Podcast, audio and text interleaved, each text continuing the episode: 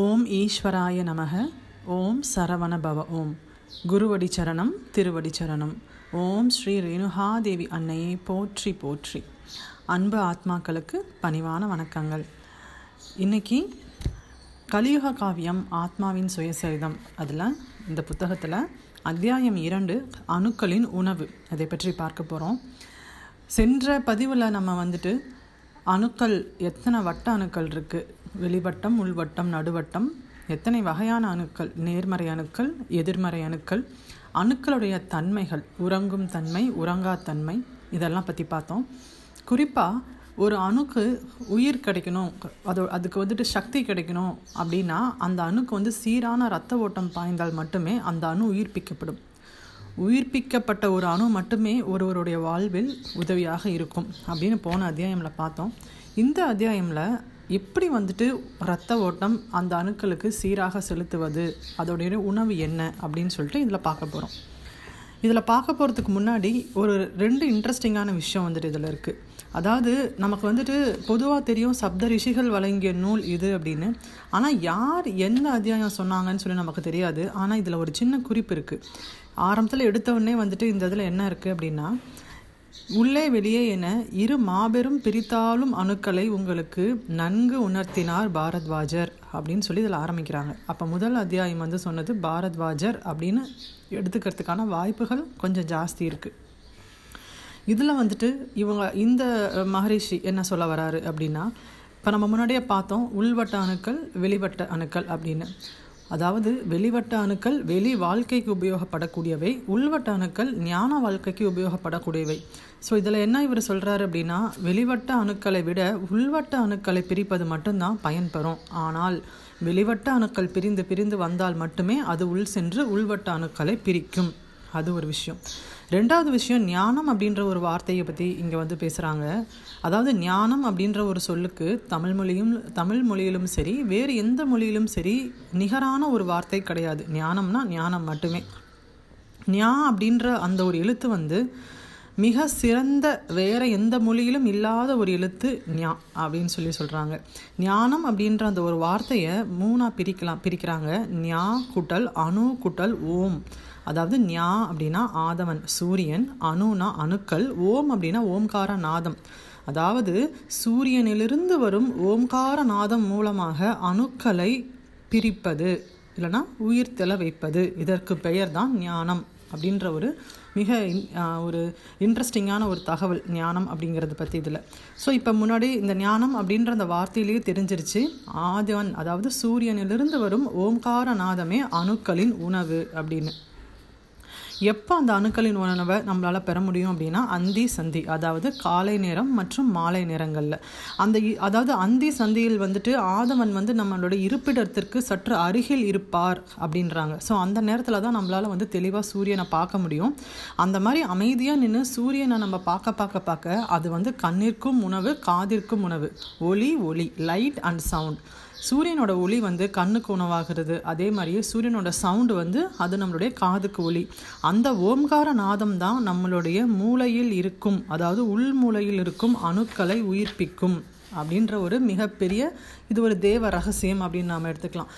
ஏன்னா அன்றாட வாழ்க்கையில் நம்ம நிறைய தடவை சூரியனை கிராஸ் பண்ணி போயிருப்போம் பார்த்துருப்போம். ஆனால் இந்த ஒரு தகவல் வந்து நமக்கு எனக்கு இப்போ தான் முத முத தெரிய வருது. ஏன்னா சூரிய நமஸ்காரம் பற்றி கேள்விப்பட்டிருப்போம். சூரிய நமஸ்காரம் அப்படிங்கிறது வெறுமனே வந்துட்டு சும்மா உடலை வந்து நிமித்தி வளைச்சி அந்த மாதிரி ஒரு யோகான் மட்டும்தான் இதுக்கு முன்னாடி வரைக்கும் எனக்கு தெரிஞ்சு நான் நினச்சிட்டு இருந்தேன். ஆனால் சூரியனை உண்மையிலேயே பார்த்து அதோட ஒளிய ஒளியும் உணர்ந்து அது மூலயமா அது வந்து நம்மளுடைய மூளையில் இருக்க அணுக்களை வந்துட்டு உயிர்த்தலை வைக்கும் அப்படிங்கிறது இதில் படித்து தெரிஞ்சுக்கிட்ட ஒரு தகவல் எனக்கு. ஸோ அதே மாதிரியே வந்துட்டு உணவு வந்துட்டு எப்படி வந்து நம்மளுடைய உள் உடலுக்கு வந்துட்டு சக்தியையும் ஆற்றலையும் கொடுக்குதோ அதே மாதிரியே சூரிய ஒளி நம்மளுடைய மூளையில் இருக்க செல்களுக்கு ஆற்றலை கொடுக்கும். இதுக்கு ஒரு பழமொழி சொல்கிறாங்க அதாவது செவிக்கு உணவில்லாத பொழுது சிறிது வயிற்றுக்கும் ஈயப்படும் அப்படின்ற ஒரு பழமொழியை வந்து இதுக்கு உதாரணமாக சொல்கிறாங்க ஸோ இயற்கையான சூழலில் ஒரு மனிதர்கள் வாழ்ந்தாங்க அப்படின்னா அவங்களுக்கு வந்து இந்த ஒளி எப்போவுமே கேட்டுக்கிட்டே இருக்கும். அதாவது இப்போ நம்ம ஜென்ரலாக சூரியன் பார்க்குறோம் அப்படின்னா அந்த ஒளி அதாவது அதோடைய சவுண்டு நம்ம க லைட் நம்மளுடைய கண்ணுக்கு தெரியுது. ஆனால் அந்த சூரியன்லேருந்து இந்த ஓம்கார நாதம் நமக்கு இந்த காலத்தில் தெரியறதில்ல. ஏன்னா நம்மளை சுற்றி சப்தங்கள் எப்போவுமே அதிகமாக இருந்துக்கிட்டே இருக்கனால நம்மளால் அந்த ஒளியை கேட்க முடியல. அதாவது சப்தங்கள்லாம் உதாரணத்துக்கு ஒரு ஃபேன் போட்டோன்னு பார்த்தீங்கன்னா அதில் ஒரு சப்தம் இருந்துக்கிட்டே இருக்கும். யார் வீட்லேயாவது யூபிஎஸ் ஓடுது ஏசி ஓடுதுன்னா அதில் ஒரு சவுண்ட் இருந்துக்கிட்டே இருக்கும். இந்த மாதிரி சில சில சப்தங்கள் எப்போவுமே நம்மளை சுற்றி எழுந்துக்கிட்டே இருக்கனால உண்மையோட இயற்கையான ஒளி அதாவது நம்மளுடைய பூமி சுழலும் ஒளி உழலும் அந்த ஓசையோ இல்லை வந்துட்டு சூரியன்லேருந்து வந்த ஓசையோ நம்மளால் கேட்க முடியறதில்ல. ஆனால் வெறுமனே அதாவது ஓம் அப்படிங்கிற ஒரு விஷயந்தான் நம்மளுடைய மூளைக்கு உணவுன்னு தெரிஞ்சிட்டாச்சு. சரி அப்போ நம்ம ஓம்காரநாதம் வந்து டெய்லியும் வந்துட்டு பிரணம் சாண்டிங் பண்ணிகிட்டே இருந்தால் அப்போ நமக்கு மூளைக்கு உணவு கிடச்சிருமா அப்படின்னு நமக்கு ஒரு சந்தேகம் வரலாம்.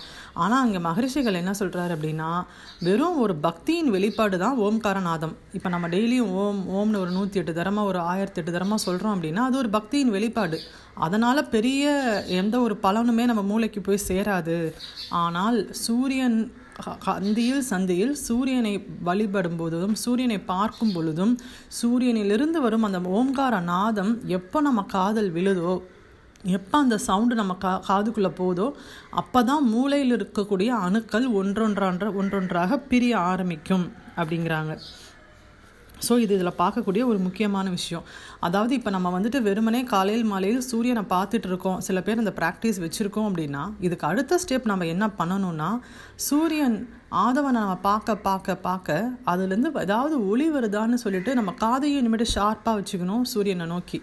ஒருவேளை ஒரு காலகட்டத்தில் நம்ம ரொம்ப கூர்ந்து கூர்ந்து நம்மளுடைய எண்ணங்கள் ரொம்ப நுண்ணியதாகி அந்த சவுண்டு நமக்கு கேட்க ஆரம்பிச்சிருச்சுன்னா அந்த நேரத்திலிருந்து தான் நம்மளுடைய மூளைக்கான உணவு உள்ளே செல்ல ஆரம்பிக்குது அப்படின்னு நம்ம தெரிஞ்சுக்கலாம். இந்த அத்தியாயம் எழுதுனது வந்து வால்மீகி மகர்ஷிகள் அப்படின்னு எனக்கு ஒரு சின்ன இதை படித்ததுக்கப்புறம் ஒரு சின்ன எண்ணம் வருது. ஏன்னா வந்துட்டு இவர் என்ன சொல்கிறாரு பல அதாவது அந்த காலத்தில் இவர் வந்துட்டு ராமநாமத்தை வந்து ஓயாமல் சொல்லிக்கொண்டே இருந்ததுனால அவருக்கே தெரியாமல் அவருடைய அணுக்கள்லாம் பிரிபட்டது அப்படிங்கிறாரு. இன்னொரு விஷயம் என்ன சொல்கிறாரு அப்படின்னா இவருக்கும் நிறைய தீய அணுக்கள். ஏன்னா நம்ம முன்னாடியே பார்த்த மாதிரி ஒரு சிரசில் எதிர்மறை அணுக்கள் நேர்மை அணுக்கள். நல்ல அணுக்கள் தீய அணுக்கள்னு ரெண்டுமே இருக்கும். எந்த அணுவை உயிர்ப்பிக்கிறோம் எந்த அணுவை தூங்க வைக்கிறோம் இதுதான் அதோடைய உண்மையான விஷயமே அதில் இருக்குது ஸோ இவர் என்ன சொல்கிறாருன்னா எனக்கும் நிறைய தீய சக்தி கொண்ட அணுக்கள் இருந்தது. ஆனால் இந்த மாதிரி ஓம்காரநாதத்தை ஆதவனிடமிருந்து பெற ஆரம்பித்த உடனே என்னுடைய தீய அணுக்கள் எல்லாம் உறங்கி நல்ல அணுக்கள் எல்லாம் உயிர் வந்துருச்சு எனக்கு. நல்ல அணுக்கள் எல்லாம் உயிர் பெற்றுச்சு அப்படிங்கிறாரு. ஸோ இது நமக்கு ஒரு க்ளூ அதாவது நல்ல அணுக்கள் உயிர் பெற்றது அப்படின்னா நம்மளுடைய அணுக்கள் எல்லாம் சீக்கிரம் பிரிபட பிரிபட வெளிவாழ்விலும் நல்ல முன்னேற்றம் இருக்கும். அது செல்ல செல்ல செல்ல செல்ல உள்வாழ்விலும் முன்னேற்றம் இருக்கும். அந்த சமயத்தில் இப்போ என்ன பண்ணுறோம்னா நம்ம மூளையில் இருக்கக்கூடிய தீய அணுக்கள் எல்லாம் உறங்க வைக்கிறோம். ஸோ இந்த மாதிரி இது ஒரு முக்கியமான ஒரு உணவு நம்மளுடைய அணுக்களுக்கு. இத்துடன் இந்த அத்தியாயம் முடியது. என்னுடைய சிற்றறிவிற்கு எட்டியவரை சொல்லியிருக்கிறேன். இன்னும் ஆர்வமுள்ளவர்கள் தயவுசெய்து புத்தகத்தை படித்து இன்னும் முழுமையான அறிவை பெற்றுக்கொள்ளலாம் இந்த பதிவில் இருக்கும் நிறைகள் அத்தனையும் குரு அன்னையை சாரும் குறைகள் அத்தனையும் என்னையே சாரும். ஏதேனும் குறையிருப்பின் மன்னித்தருளுங்கள். நன்றி.